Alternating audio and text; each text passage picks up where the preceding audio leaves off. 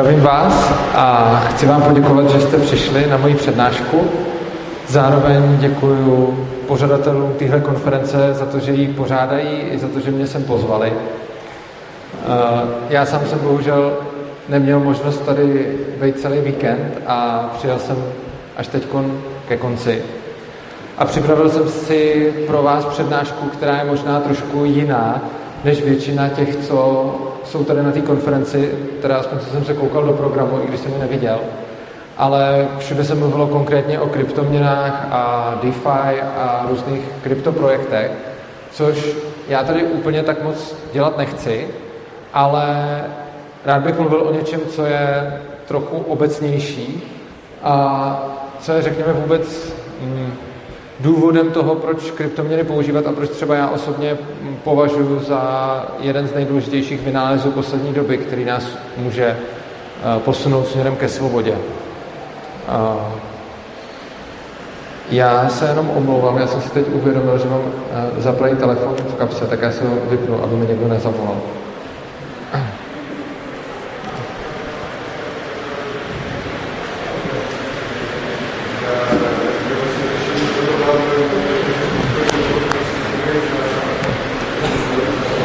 Omlouvám se. Tak, to jsem ještě asi nestalo. Takže napřed, o čem, o čem budeme povídat. Rád bych se napřed podíval trochu do historie, podíval bych se k vzniku peněz a potom následně k tomu, jak se peníze tvořily a jak se tvoří v současnosti. A nebudu mluvit právě o kryptoměnách a kryptopenězích, ale budu mluvit e, o těch všech jiných starších penězích. Potom se podíváme na to, jak souvisí úspory, úroky s investicemi. A potom si vysvětlíme, jakým způsobem vznikají hospodářské cykly. A na konci bych se s vámi rád pobavil o svobodném trhu peněz, což by mohlo být právě řešením mm, těch hospodářských cyklů, které zažíváme. Ostatně v současné době je to téma docela aktuální, protože čelíme, eh, čelíme vysoké inflaci, hodně se o tom mluví a často to bývá tak, že se o těchto těch věcech vždycky mluví, když se dějí, ale eh, když se potom chceme eh, zaměřit na jejich příčiny a na to, proč se vlastně staly, tak se musíme ohlídnout trošku do minulosti, protože ty kořeny většinou bývají, bývají trošičku dál. Takže já rovnou začnu tou tvorbou peněz. Uh, úplně původně lidi uh, stvořili peníze jako univerzální prostředek směny, používali většinou něco vzácného, co, uh, co měli k dispozici. Mohly to být buď nějaký třeba kamínky, mušličky a podobně, prostě cokoliv, co mělo tu vzácnost. A časem se potom ustálilo to, že začali používat drahý kovy, protože měli dobré vlastnosti, že nějakým způsobem se dali uchovávat a byli, byli vzácní. No, ale vlastně v podstatě od doby, co ty peníze nějakým způsobem uh, začaly být třeba už aspoň mince nebo něco takového, protože ještě dřív v minulosti třeba uh, starý keltové chodili a měli u pasu třeba měděný drát a vždycky z něj ostřihávali, když chtěli, když chtěli za něco zaplatit. Ale potom, když se začali používat mince jako takový, že na nich bylo něco, že na nich bylo něco už natištěno, tak uh, samozřejmě spoustu zvídavých lidí napadlo, že by si mohli nějaký mince vyrobit, aniž by uh, odvedli nějakou práci. Což znamená, že když se třeba jako zlatý kov, drahý kov používalo zlato, uh, tak se potom zjistilo, že třeba existuje pyrit, který vypadá podobně, uh, je méně vzácný a že se z něj ta mince dá nějakým způsobem udělat taky. A byla samozřejmě eh, spousta lidí, kteří nějakým způsobem, eh, který nějakým způsobem peníze padělali a vytvářeli a snažili se tímhle tím způsobem bohatnout. A potom vlastně to byl vždycky souboj těch, eh, kdo ty mince tvořili, často si to potom tuhle tu roli nějakým způsobem nárokovali panovníci, kteří si na to vytvářeli monopol a byl to souboj těch, kdo ty mince tvořili s těma, kdo se chtěli, s těma, kdo se chtěli obohacovat. Potom historicky došlo k tomu, že spousta lidí začala provozovat vlastně banky, nebo předchůdce toho, co jsou současné banky, a tam jste si mohli ukládat svoje uh, drahé kovy a vznikaly na základě toho poukázky, které se daly padělat taky. Proto se jako bankovkám říká bankovky, protože jsou to bankovní poukázky na, na peníze, který, na třeba zlato, který máte v té bance uh, uschovaný. A tam vzniknul daleko ještě jiný problém, uh, a to, že nejenom lidi padělali ty bankovky, ale potom ty samotné bankéře napadlo, že když mají u sebe v bance uschováno spoustu zlata, takže můžou ve skutečnosti vytvořit víc poukázek na to zlato, než kolik jich tam je. Čímž vlastně oni se stali taky padělateli, což bylo trochu paradoxní, protože oni byli jako oficiálními vydavateli těch peněz, ale v podstatě je padělali, protože si všimli, že jako když mají to zlato od spousty lidí a když se tam tisíc lidí uloží k ním zlato, tak se málo kdy stane, že by všech tisíc lidí přišlo a najednou chtělo svoje zlato, takže potom bylo hodně lákavý, že začali uh, tyhle, ty, tyhle ty poukazy tvořit a tím vlastně bohatli. A tvořili tím v podstatě první nekrytý peníze. A tohle bylo samozřejmě, to pokušení bylo větší a větší, takže byla vždycky spousta bank a ten bankéř si mohl natisknout víc, což byl samozřejmě podvod na ty jeho klienty, protože na těch bankovkách bylo napsáno, eh, když nám tu bankovku přinesete, tak my vám garantujeme, že ji vyměníme třeba za zlato nebo stříbro nebo za nějaký jiný kov. Eh, což v momentě, kdy těch bankovek vytiskli nebo vyrobili víc, než kolik tam měli toho, eh, těch, těch drahých kovů, tak samozřejmě to byl podvod na těch lidech.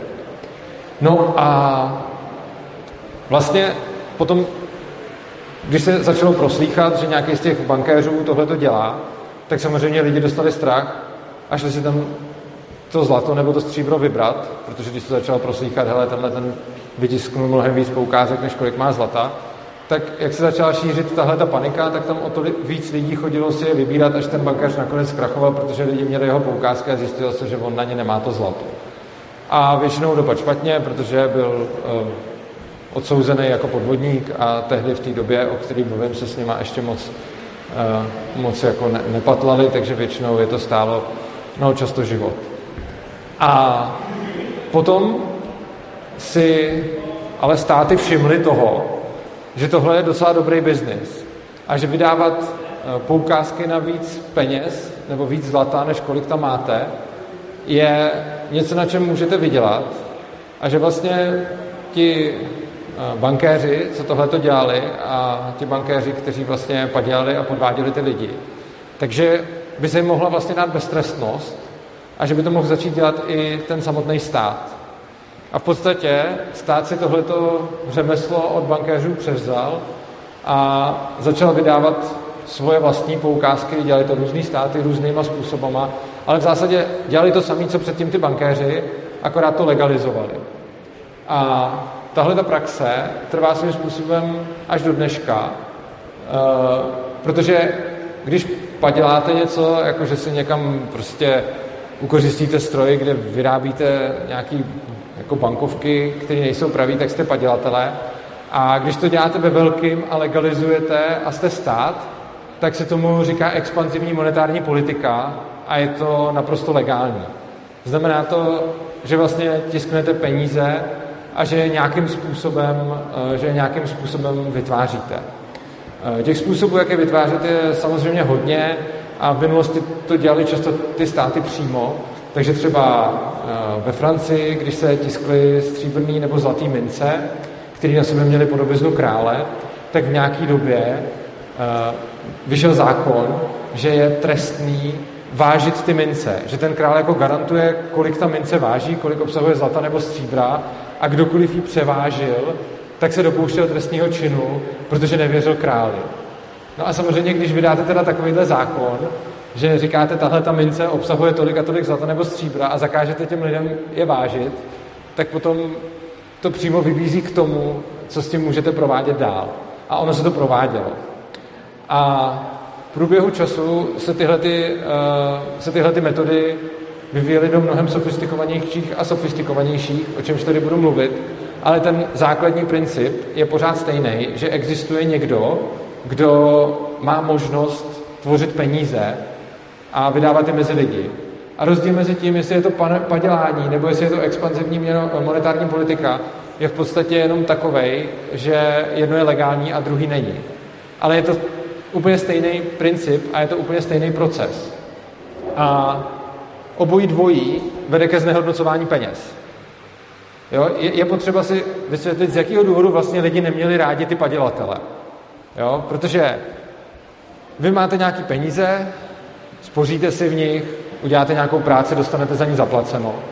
A dokud těch peněz je v oběhu nějaký víceméně konstantní počet, tak uh, ty peníze mají nějakou hodnotu prostě. Ale v momentě, kdy těch peněz začne přibývat, tak ta jejich hodnota klesá. Tohle je normální uh, zákon nabídky a poptávky. Kdykoliv je něčeho víc, tak klesá hodnota, když je toho méně, tak stoupá hodnota.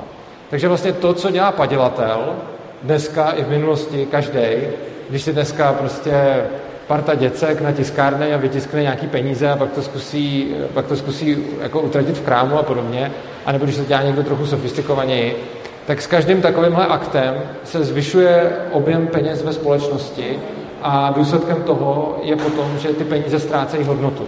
Což znamená, že vy, pokud byste si teď doma jako vytvořili pětitisícovku a šli byste s ní zaplatit a poslali byste ji do oběhu a řekněme, že ta pětitisícovka by byla k nerozeznání od ostatních, že byste to udělali fakt dobře, tak s každou takovouhle pětitisícovkou, kterou vy vytvoříte, tak vlastně získáte nějakou hodnotu a za to si jdete kupovat ty věci a tu hodnotu získáte od všech držitelů té měny. Takže všichni, kdo máme někde nějaké koruny na účtu nebo v peněžence a podobně, tak eh, jejich hodnota klesá a přesouvá se k tomu padělateli. Proto lidi neměli rádi padělatele a doposud nemají.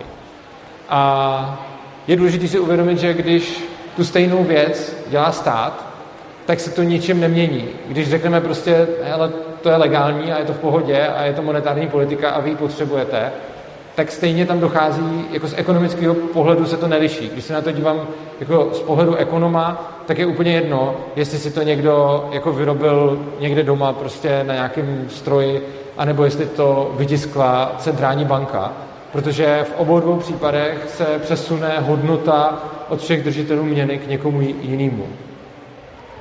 No a uh, ono se lidi potom všimli jedné další věci, jo? když bylo potřeba tohleto obhajovat samozřejmě, protože státy to dřív obhajovaly způsobem, že to bylo důležité na válku, takže často třeba v Americe měli nějaký zlatý standard a bylo zaručeno, že když přijdete Eh, s tou bankovkou, tak si to dostanete to zlato. A potom, když třeba přišla občanská válka, tak stát řekl, že potřebuje zbroj, takže, vydělá, takže vydá nový peníze a řeklo se, že potom se ty peníze zase zlikvidují. No, umíte si představit, jak to asi dopadlo? Eh, samozřejmě se žádný peníze nezlikvidovaly a spíš se zafixovaly na jiný kurz, eh, na jiný kurz toho zlata. Čili tam potom ten zlatý standard pořád zůstával jenom v jiném kurzu. Každopádně se potom jako, když se podíváme do 18. století, 19. století, tak tam bylo celkem jasný, že když ten stát vyrábí ty peníze, tak tím okrádá ty lidi. A bylo potřeba eh, tenhle ten narrativ nějakým způsobem změnit a bylo potřeba říct, že to takhle eh, není, nebo že je to potřeba. A ekonomové si všimli toho, že když je víc peněz a jsou levnější půjčky, čili jakože jsou nižší úroky, tak to pomáhá investicím. Že s nás můžou podnikatelé eh, rozbíhat své projekty.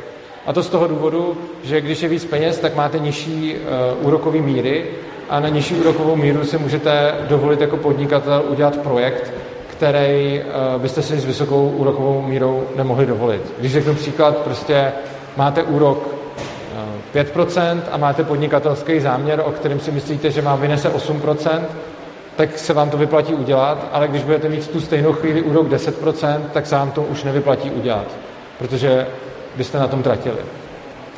No a ekonomové si někteří všimli, že víc e, peněz a levnější půjčky podporují teda investice a zároveň jsme si mohli teda všimnout, že stát, nebo teda v našem případě Česká národní banka, může ty peníze tvořit, což jde tak trochu ruku v ruce.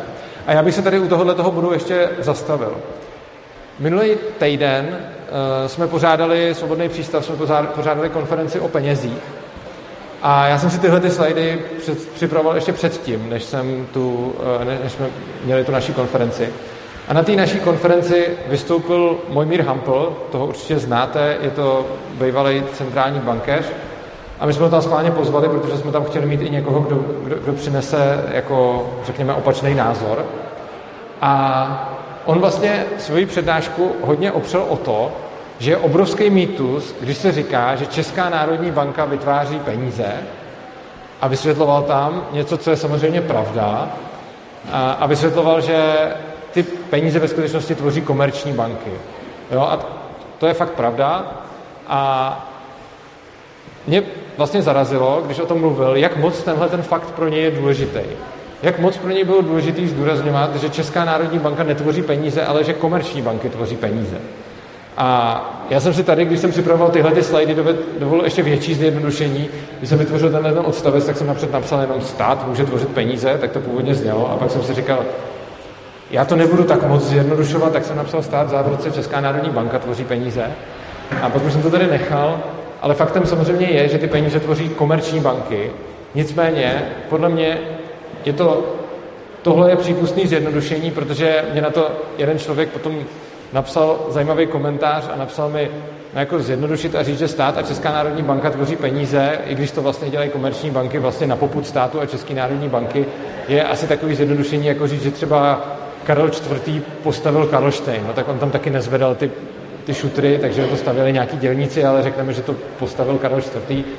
a všichni chápeme, že si to tím nemyslí.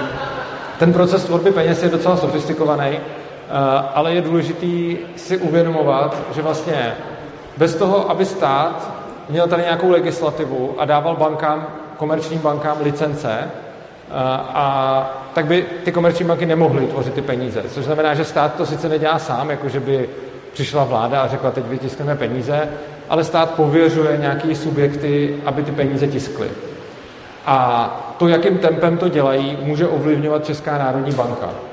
Takže je to tak, že stát dává k tomu celý to prostředí a Česká národní banka ovlivňuje komerční banky, které potom tvoří ty peníze.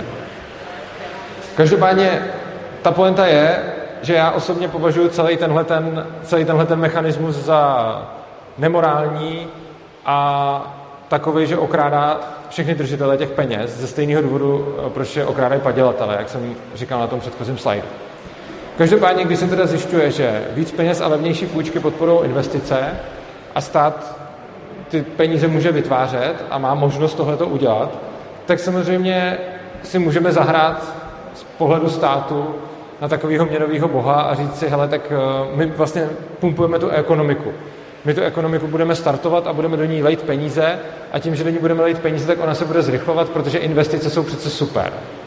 Tohle byl narrativ Keynesiánců někdy eh, po velké hospodářství, po velký hospodářské krizi, tedy v první polovině 20. století v Americe. A já bych tady řekl eh, o těch Keynesiáncích, je to ekonomická škola a oni jsou empirickou ekonomickou školou, což znamená, že oni sledují, co se děje, sledují nějaký data a na základě toho dělají predikci toho, co se bude dít dál. A oni si naprosto správně všimli, že když se leje víc peněz do ekonomiky, tak podnikatelé můžou s nás startovat projekty a řekli si, jo, tak eh, to vypadá dobře, tak budeme lejt peníze do ekonomiky. A vlastně oproti Keynesiancům v té době vystupovali ekonomové rakouské ekonomické školy, který nebyli empirický, oni byli deduktivní a oni vlastně z nějakých axiomů o lidském jednání vyvozovali, co se dál bude dít a říkali, nalejte peníze do ekonomiky, ono to dopadne blbě, ono to bude fungovat jenom chvíli a pak budou problémy. A tyhle ty dvě uh, ekonomické školy spolu soupeřily někdy na začátku 20. století ve Spojených státech a vyhráli to vlastně ty Keynesiánci, kdy samozřejmě politici mnohem líp slyšeli na ty, kteří jim říkali, hele, dělejte něco, lejte eh, peníze do ekonomiky, než když jim ty rakouský ekonomové říkali, vykašlete se na to a nedělejte nic, protože když řeknete politikovi, ne, nedělej nic, tak to není to, co chce slyšet, protože se na tom blbě dělá kampaň. Oproti tomu, když řeknete politikovi, můžete zachránit ekonomiku a podporovat investice tím, že budete tvořit peníze, respektive, že uděláte zákony, aby banky mohly tvořit peníze, tak z toho budou politici nadšení, což skutečně byli. A trvalo to a fungovalo to do nějakých 70. let, kdy přišla obrovská stagflace obrovská další krize po té velké hospodářské krizi a do té doby si lidi desítky let mysleli, že už je to vyřešený.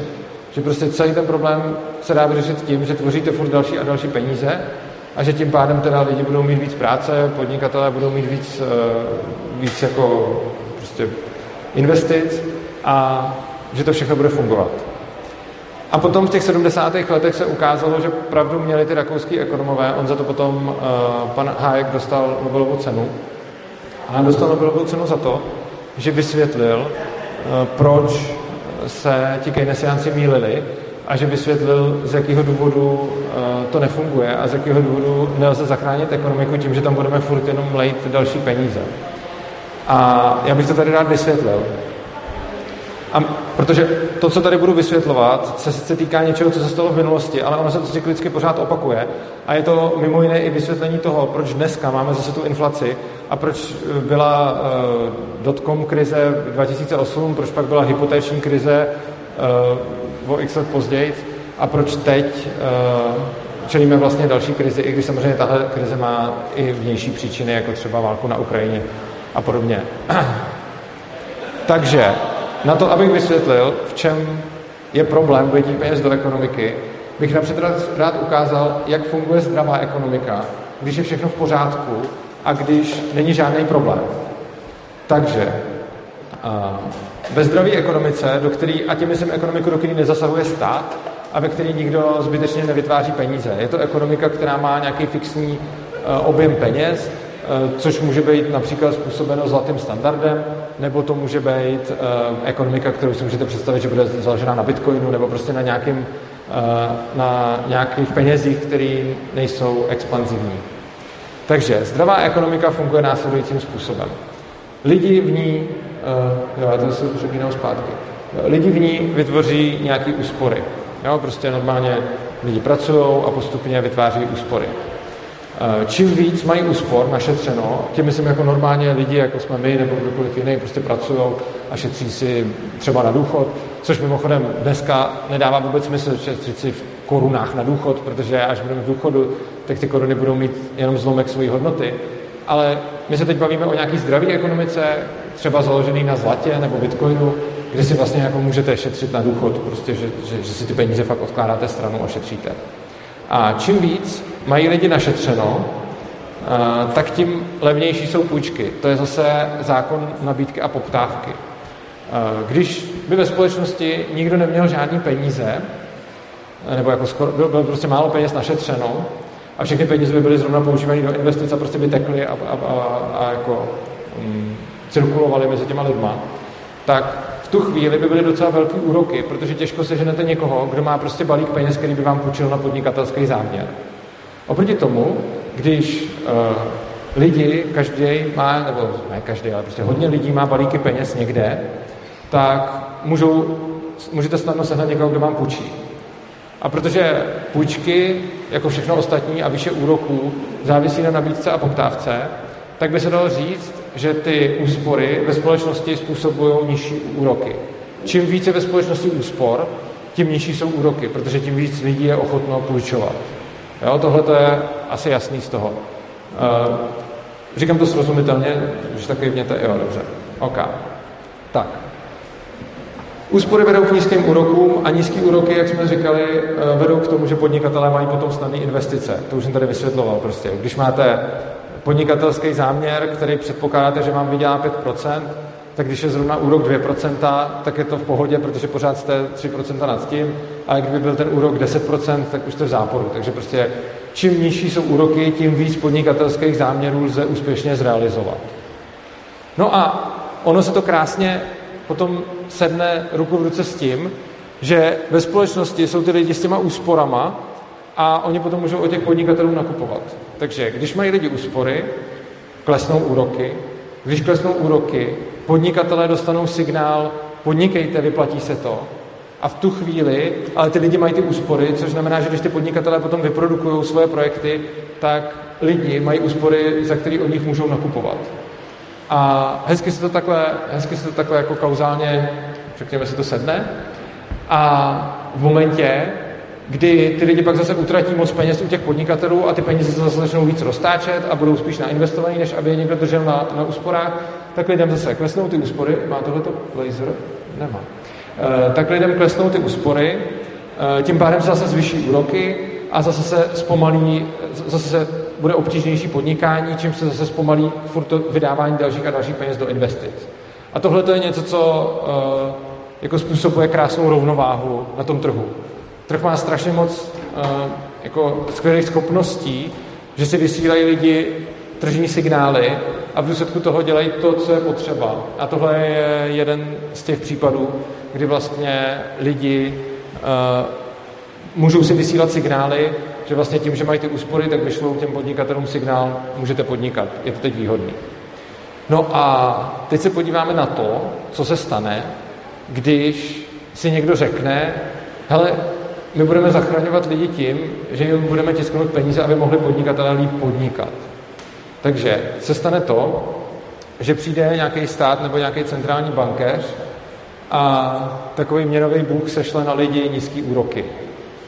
A ono se bude dít úplně to samé, co na tom minulém slajdu, takže ve společnosti jsou nízké úroky, které vyšlou podnikatelům signál, že můžou investovat. Jo, je to prostě úplně stejně jako minule, kdy jsme si řekli, sníží se úroky, podnikatelům se vyplatí investovat, což je hezký, jenomže v té společnosti chybí ty úspory. Jo, rozdíl mezi tímhle slajdem a tím minulým je v tom, že na tom minulém slajdu to začínalo tím, že lidi mají úspory a tím vyšlou podnikatelům signál, aby investovali, protože si to pak od nich můžou koupit. Když ty peníze naleje do té ekonomiky stát nebo centrální banka, tak oni sice vyšlou podnikatelům ten signál, můžete podnikat, ale ta společnost nemá ty úspory, na základě kterých by si to potom lidi mohli koupit. No a potom, když se tohle děje, tak je vždycky otázka za zlatý, zlatýho bludišťáka, kde vznikne ta příští bublina. Jo? Je to pořád dokola. Já nemůžu říct, kde vznikne příští bublina, ale někde ano, Protože když se děje tohle, tak potom logicky se stane, že se někde objeví nějaký, nějaký odvětví tržní, do kterého se budou lejt peníze, bude se investovat, ale bude to na základě milných signálů a nebudou lidi, kteří by to od nich kupovali. Můžeme se podívat na tu dotkom bublinu, kdy se vlastně, kdy byly na akciových trzích strašně nadhodnocený eh, všechny společnosti, které nějakým způsobem dělaly v IT, což bylo dřív, potom byla ta uh, bublina s nemovitostma a vždycky potom přijde celá spousta analytiků, která nám vysvětlí, jako co bylo špatně, ale málo kdo vidí, že dokud budeme lejt do společnosti peníze, tak vždycky bude něco špatně. Vždycky vznikne nějaký odvětví, odvětví který bude špatně. Přesně z tohohle toho důvodu. No a uh, tohle je vlastně zajímavá věc v tom, že my teď už jsme zvyklí že máme tady nějaký hospodářský cykly, že máme nějaký krize, který chodí v cyklech.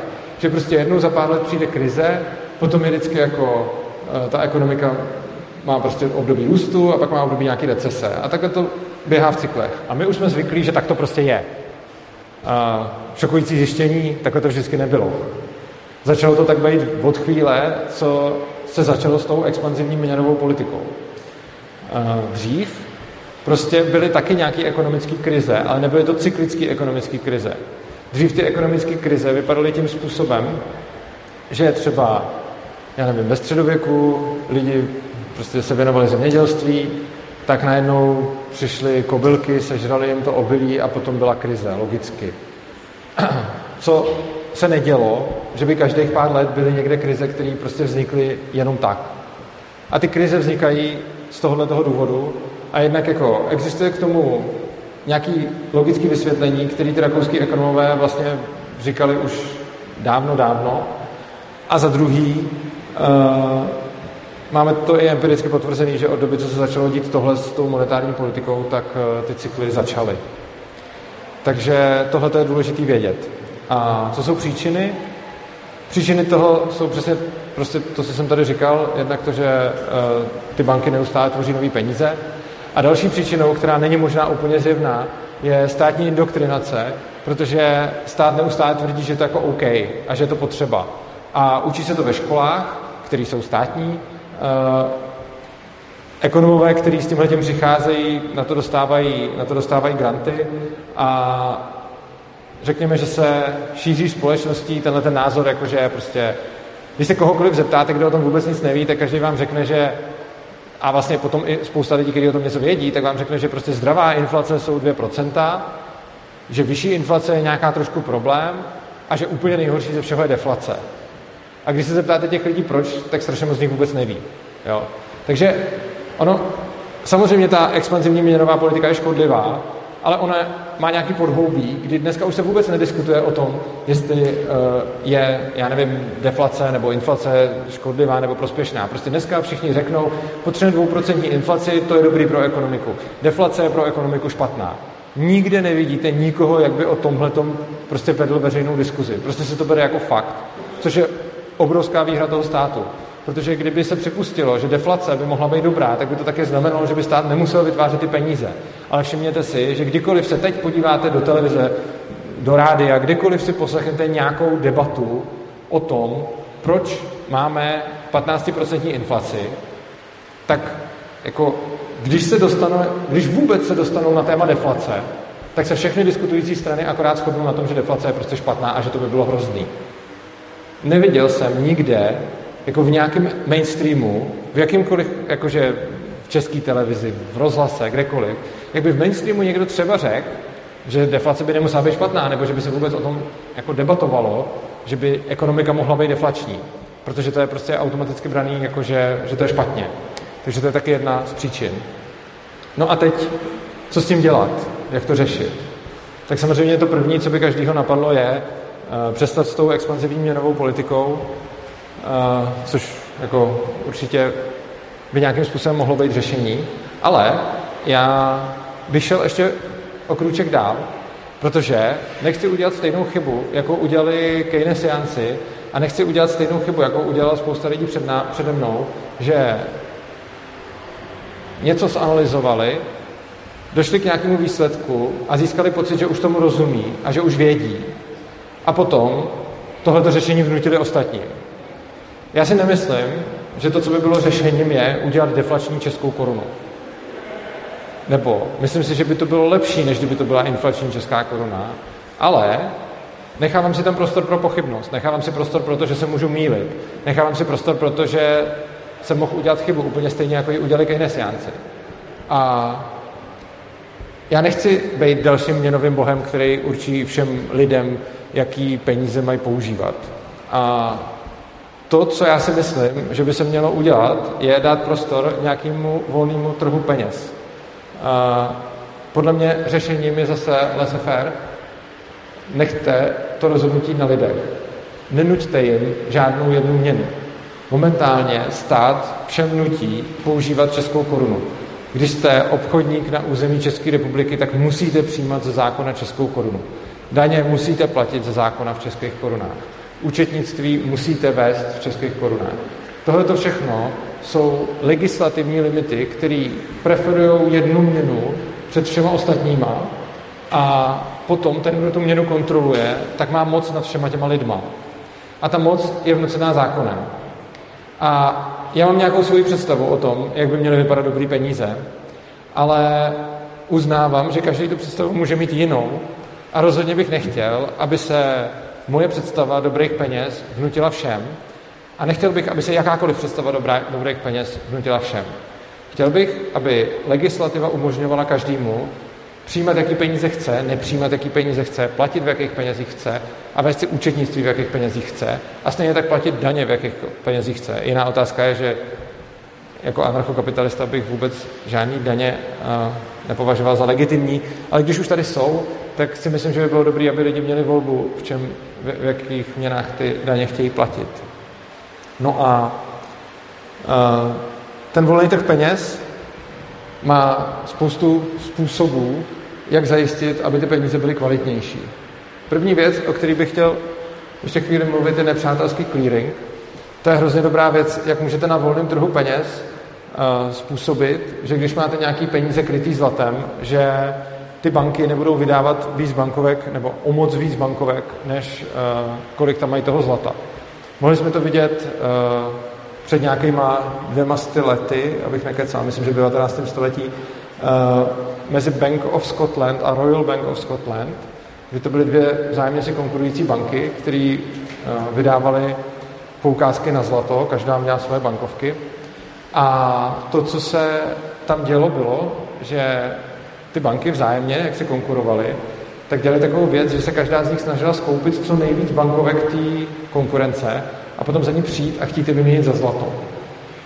Tohle samo o sobě, aniž to musel jakýkoliv úřad regulovat nebo vymáhat nebo kontrolovat, že tam mají to zlato, tak tohle samo o sobě vedlo k tomu, že ty banky si nemohly dovolit, jako dneska, eh, prostě emitovat neomezené množství peněz. Oni stejně emitovali víc peněz, než kolik tam měli toho zlata, protože bylo jasný, že ta konkurence jim to neskoupí všechno. Ale podstata je, že se nemůžou úplně utrhnout ze řetězu. Eh, když mluvíme o volném trhu peněz, tak asi nejde nezmínit eh, Grešemův zákon, který mi vlastně namítne každý, eh, řekněme, odpůrce toho. A Grešemův zákon nám říká, že lidi se vždycky zbavují těch peněz, které jsou méně kvalitní. Takže prostě třeba dneska, když jsme tady na této konferenci, tak předpokládám, že všichni máte bitcoiny a když se potřebujete zbavit nějakých peněz a máte u vás moc fiatu, tak spíš zaplatíte tím fiatem než tím bitcoinem, protože ten bitcoin vám tu hodnotu nestratí, zatímco ten fiat tu hodnotu ztratí. A tohle říká přesně Grešemův zákon, že vlastně potom paradoxně neobíhají ty kvalitnější peníze, ale ty méně kvalitní peníze. Nicméně je důležité si uvědomit, že ten Grešemův zákon má nějaké podmínky, za kterých platí a jinak neplatí. Platí buď za podmínek, že někdo uh, nějakou z těch měn prostě vynucuje, což je třeba případ toho státu a české koruny, anebo že někdo fixuje poměr těch dvou měn. Jako například, že by někde byl zafixovaný, což teď není, ale kdyby byl třeba někde zafixovaný poměr bitcoinu ku koruně, tak v takovém případě uh, by dle Greshamovho zákona přesně obíhaly ty méně kvalitní peníze.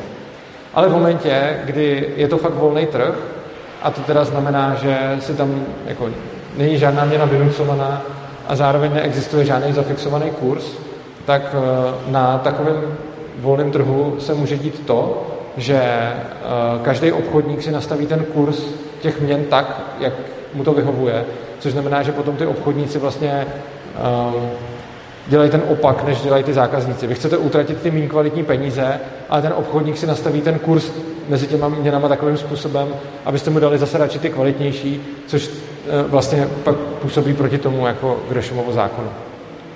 Tak. Uh, já tady něco ničím. Uh, další zajímavá věc je, že jsme dneska uh, v době, kdy by volný trh peněz mohl být implementovaný jako daleko levněji než kdy předtím. A to díky technologiím, které máme. V současné době není vůbec, jako, když si představíme třeba středověk, nebo, nebo prostě vlastně i třeba, já nevím, 19. století a podobně, tak, nebo vlastně i většinu 20. tak když byste si představili, že někde musíte platit více měnama a že by třeba na nějakém jako území bylo těch měn najednou pět nebo něco takového, tak to nese sebou obrovský transakční náklady. Jak na straně těch eh, zákazníků, tak na straně těch obchodníků, protože prostě jako jdete si koupit do krámu chleba a teď ten chleba tam bude jako napsaný v, jako v pěti měnách a teď vy jako musíte řešit, která z nich je jak výhodná a ten obchodník musí měnit ty cenovky, takže to, aby bylo víc měn na jednom území, sebou nese nějaký transakční náklady na druhou stranu současná technologie strašně moc snižuje ty transakční náklady. A my to můžeme vidět u některých uh, kryptopeněženek, kde můžete mít vlastně víc těch měn. A vlastně v momentě, kdy, uh, kdy tady bude uh, volný trh peněz, tak momentální technologie se dokážou strašně dobře přizpůsobit na to, aby lidi mohli používat na jednom území víc měn, protože ten obchodník si nastaví cenu v jedný, ono mu to tam přepočítá na všechny ty, na všechny ty ostatní. Ten zákazník Eh, může si navolit nějaké svoje preference, které měny se chce zbavovat a za jakých podmínek a ta jeho peněženka to potom může, jako, může sama řešit, nebo kreditní karta, nebo, nebo cokoliv. Takže máme technologické nástroje na to, eh, jak volný trh peněz zavést. Co na to nemáme, je bohužel politická vůle.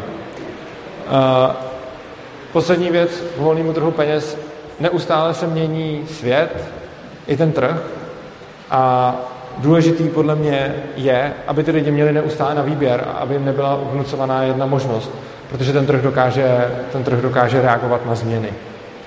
No a teď bych se asi konečně dostal k těm kryptoměnám, jenom naprosto krátce na závěr, protože, jak říkám, byla tady spousta přednášek, které byly na to krypto jako plně orientovaný.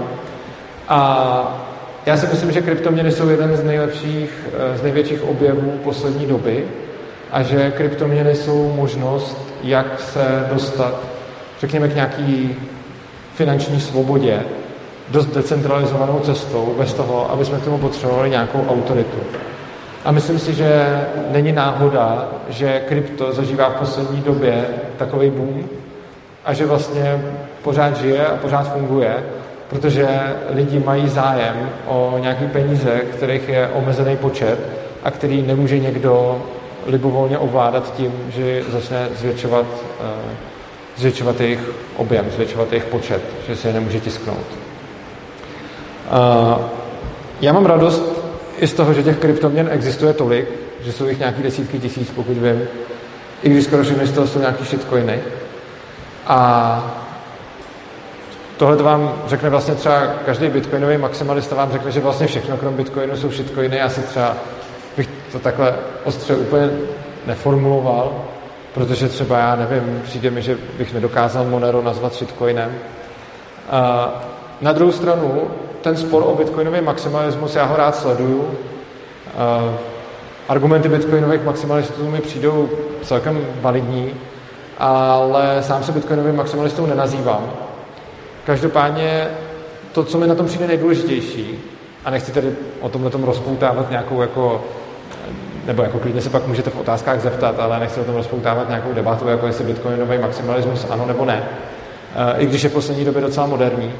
Ale co si myslím, a to i většina bitcoinových maximalistů uznává, že nejdůležitější je ta konkurence na tom trhu i těch kryptoměn.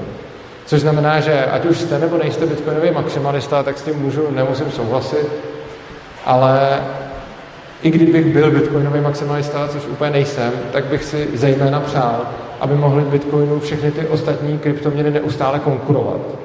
Protože když se od bitcoinu oddělil bitcoin cash, tak to bylo velký halo, to si pamatuju, nevím, určitě někteří z vás taky jste už tehdy možná žili v kryptosvětě, tak když se oddělil od bitcoinu uh, bitcoin cash, tak uh, to byl první velký slavný hard fork a spoustu, jako hodně se kolem toho mluvilo. A spousta lidí využila toho, že ty své bitcoiny hned prodala, ty, ty druhý, ty bitcoin cash samozřejmě, aby získala víc bitcoinů. A to si pamatuju, že když přišel bitcoin cash, tak jsem si řekl, jo super, budu mít víc bitcoinů. A hned první věc jsem udělal, že jsem prostě prodal svoje bitcoin cache a získal jsem za to nějaký bitcoiny. A jsem za to zpětně rád, že jsem to udělal. A když potom za chvíli měl přijít Bitcoin Gold jako další hard fork, tak jsem si říkal, je super, zase si zvětším objem svých bitcoinů, protože zase prodám ty Bitcoin Goldy. A když se to stalo, tak oni měli ale hodnotu asi 1% toho bitcoinu nebo něco takového. A nikoho to nezajímalo. A to bylo super, protože jako, stalo se to jednou ten hard fork a lidi na to měli velké očekávání a ten bitcoin to nakonec znovu posílilo. Pak se stal ten hard, ten hard fork po druhý a každý už věděl, že to dopadne stejně, takže už do toho nikdo moc nešel. Což znamená, že všechny tyhle ty věci, které se dějou a ta konkurence, která se vytváří, podle mě pomáhá oddělovat jako zrno od plev. A já jsem, já považuji za naprosto zásadní, aby existovaly, aby existovaly kryptoměny. A i když jako 99,99% 99 kryptoměn považuji za shitcoiny, tak jsem rád za to, že si každý může kdykoliv založit uh, kryptoměnu a že kdokoliv může v každou chvíli prostě Bitcoinu konkurovat, protože si myslím, že to je zdravý konkurenční prostředí. A myslím si, že obdobně by to pomohlo i fiat penězům, uh, což by bylo docela vtipný, kdyby najednou mohl někdo konkurovat fiat penězům, protože by mě zajímalo, jak rychle by se těchto těch shitcoinů lidi zbavili a přešli na něco jiného. Jako to, že tady máme koruny, je tady máme proto, že jsou legislativně vynucovaný.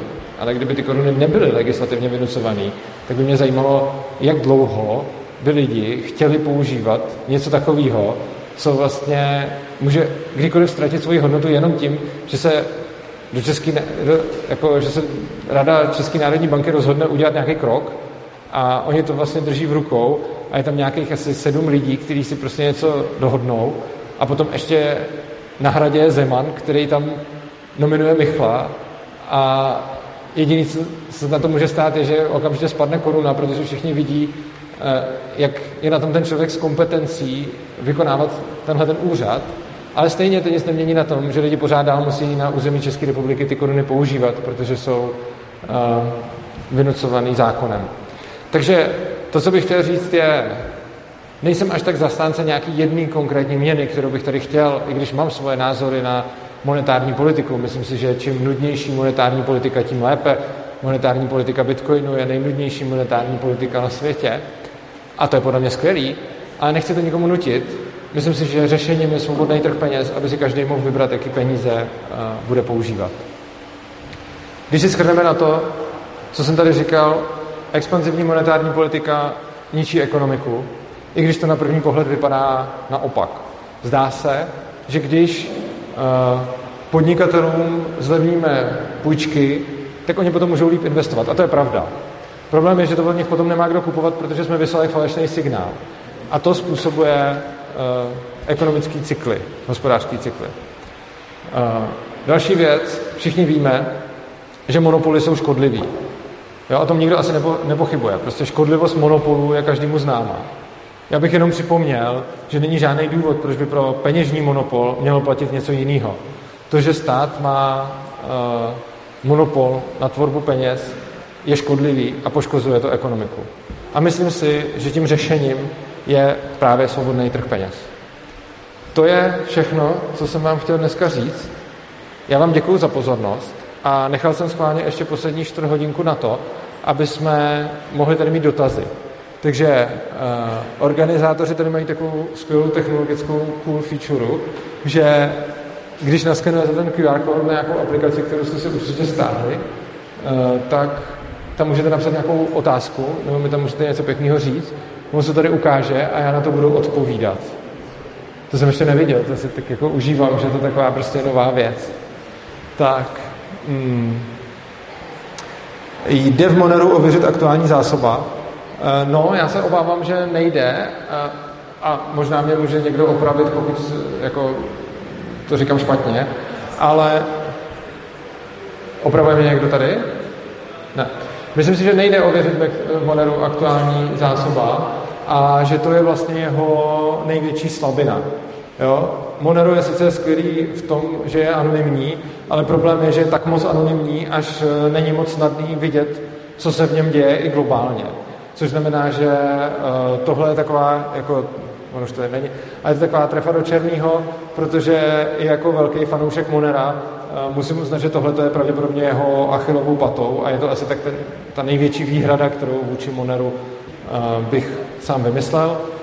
A Přesto je pro mě Monero uh, hrozně dobrou měnou a spíš než pro nějaký praktické důsledky, protože jako je pravda, a tady zase musím trošku přikývnout Bitcoin maximalistům, že v momentě, kdy přijde Lightning Network, tak spousta jako dalších kryptoměn ztrácí jako svůj půvab a svoje kouzlo, protože ta anonymita bude zajistit i jinak. Ale já mám na Monero hrozně rád to, eh, jak filozoficky vzniklo a jak moc akcentuje tu anonymitu. Protože si myslím, že mm, ekonomický soukromí je důležitá věc, který se naše společnost jako taková uh, před nějakou dobou bohužel zdala. Uh, všichni asi chápeme, co je listovní tajemství a všichni si tak nějak řekneme, jako když někdo poruší listovní tajemství, tak to je prostě debil. Já, jako, to jsem řekl blbě, ale prostě chci říct, když vidíme, jak někdo otvírá něčí dopisy, tak se na to díváme, že je to nějaký divný prostě, že, že to ne, není fajn. A že není prostě fajn jako stolkovat lidi a že není fajn jim číst jako sociální sítě a jejich korespondenci. A je to v pořádku, protože ctíme jejich soukromí.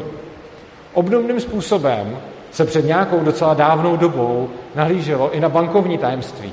Takže úplně stejně jako pošta měla svoje poštovní tajemství, tak banka měla svoje bankovní tajemství. To znamená, nikomu nic není do toho, kdo tam má co za peníze, komu je posílá, co s nima dělá a kolik jich tam má. Tohle bankovní tajemství se začalo postupně prolamovat, protože státy to samozřejmě zajímalo z různých důvodů, někdy lepších, jindy horších. Nicméně výsledkem toho všeho bylo, že když už to bankovní tajemství bylo prolomené už dávno, jako fakticky, jako už prostě na začátku 20. století, už jako jak kde, tak potom někdy, tuším v roce 2007, Evropská unie oficiálně teda řekla, bankovní tajemství už neexistuje. Jo? A tohle to si myslím, že je strašně špatně. Myslím si, že je strašně špatně uh, taková, ta, taková ta mentalita, kdy prostě jako na to, abyste byli poctiví, tak musíte mít transparentní účet. A nejlíp každému ukažte, kam šla každá vaše koruna. A pokud něco vybíráte na transparentní účet, a když to není transparentní účet, tak jste divný. Přitom, jako, všechny ty politické strany mají své transparentní účty a stejně si tam dokážou udělat všechno, co je potřeba. Jenom je to takový jako prostě fetiš moderní doby, že je potřeba mít transparentní účet a ukazovat všem uh, vaše finanční soukromí. A já si myslím, že tohle je úplně jako chybný způsob přemýšlení a byl bych, a jsem Moneru vděčný za to, že jako velice jasně říká ne, prostě tudy cesta nevede. Tak, další otázka. Myslíš si, že deflace je dobrá pro ekonomiku a proč? Uh, no, já si myslím, že pro ekonomiku je dobrý mít uh, konstantní počet peněz a myslím si, že deflace je pro ekonomiku, uh, že deflace je pro ekonomiku obecně lepší než inflace, respektive. Když mám konstantní počet peněz a začne přibývat statků a začnou se vyrábět nové a nové věci, tak výsledkem toho je, že zlevňují všechny ceny. Čili deflace je podle mě jako signálem toho, že ta ekonomika prosperuje. Inflace, pokud do toho nikdo nezasahuje, je spíš opačným signálem, protože při, když při konstantním počtu peněz zažívám inflaci, tak to znamená, že je méně zboží na trhu. Takže deflace je spíš ukázkou ekonomické prosperity. Uh, oni se tady ty otázky mění. Uh, dobře, tak uh, to mě překvapilo. Nechcete kandidovat na prezidenta, eh, je to jedna z těch úplně posledních věcí, které bych chtěl dělat. A ještě kandidovat by možná mohla být sranda, ale co bych hlavně nechtěl, je být prezidentem. Tak. Uh, je, a zase mi píše Sky Valery, a to je dobrý, tu jsem chválil její nick na přednášce a ona se tady znova objevila, teda na streamu. Jakou používáš aplikaci na posílání zpráv a proč? Na posílání zpráv používám víc aplikací, ale samozřejmě jako můj oblíbený je Signál a pak jako používám taky nějaký Telegram a tím, že jsem aktivní na sociálních sítích, tak nějaký zprávy posílám i tam. Ale mimochodem je důležitý, eh, je důležitý si asi uvědomovat, že když jste třeba na Facebook Messengeru, tak to, co tam píšete, je asi tak to, co byste mohli jako poslat pohlednicí poštou, jako nezabalenou třeba. Jo, že prostě je to něco, co jako, jako nemůžete vidět úplně každý jouda z ulice, ale prostě co bych neposlal na pohlednici, tak to bych nenapsal do Facebook Messengeru. Uh, je zase Sky Valeria. Jaká je motivace státu přejít na Bitcoin? Uh, však to není v jejich zájmu. Je vůbec šance udělat tenhle uh, flippering od spodu? Uh, no, myslím si, že je. Státy určitě nebudou mít motivaci přejít na Bitcoin přesně, a ano, není to v jejich zájmu. Uh, na druhou stranu, um, může se to stát jako vedlejší produkt něčeho. Třeba všechny ty banánové republiky, které dolarizovaly, taky neměly úplně eh, zájem jako přejít na dolar, ale ono se to prostě stalo, protože ta jejich měna selhala. Takže v momentě, kdy čím méně budou lidi věřit těm státním penězům, tak tím víc budou od spodu uh, přecházet na ten bitcoin. Tak. Je současný fiat systém lepší nebo méně špatný než potenciální CBDC? Uh, eh, nevím. Nedokážu odpovědět. Uh, je Česká republika připravena na přijetí eura?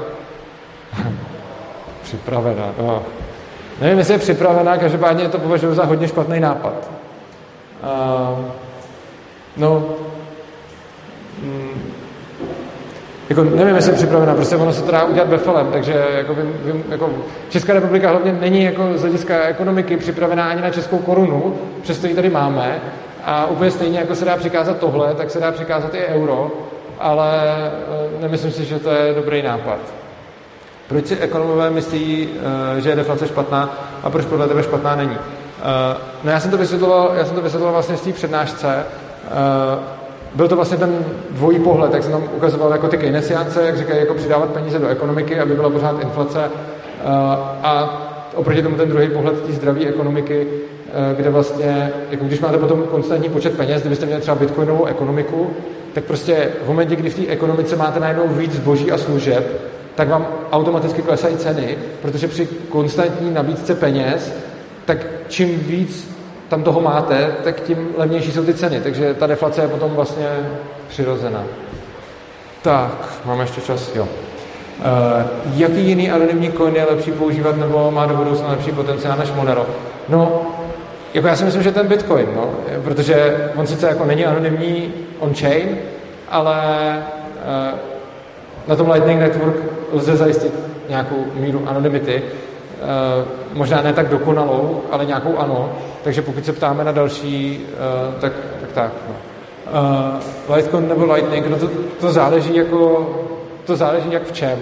Já třeba, abych řekl pravdu, tak v současné době já osobně pořád ještě radši použiju ten Litecoin než ten Lightning Network, protože když jsem teď zprovoznil pro svůj kanál Lightning Network na Donaty, tak i když mi s tím pomáhají strašně šikovní lidi, tak to řešení je pořád nějaký betě a jako ono to jednou bude dobrý, ale prostě je to přesně to, co teď zrovna mě úplně netěší. Oproti tomu tím Litecoinem zaplatím jeho příjmu v pohodě. Takže jako obecně do budoucna v dlouhém časovém horizontu Lightning Network určitě, eh, jenom ten se musí zbavit nějakých těch porodních bolestí, které tam teď ještě jsou. A teď v současné době, jako já osobně mám Lightning Network strašně jako negativní emoce, protože mě to furt nějak štve a pokud to chci používat, tak je to problém prostě. Ale jako věřím tomu, že tohle je jenom otázka času a že takhle to vypadá prostě s každým softwarem, který prostě jsou nějaký fáze vývoje softwaru a prostě, že časem uh, ten Lightning Network prostě normálně půjde. Kdo by stavěl silnice, jasně. Anarchisti by stavěli silnice. Tak. Uh, já myslím, že jsem hezky i spolu s vašima dotazama vyplnil uh, tu, uh, tu přednášku. Nejhorší zákon v České republice, uh, školský zákon a povinná školní docházka. Takže já vám děkuju. Ještě než skončím, by mě zajímalo, zvedla by ruku Sky Valeria? Nezvedla. Dobrá. Uh, tak se mějte všichni krásně a uh, Užívejte si zbytek večera i víkendu. Mějte se.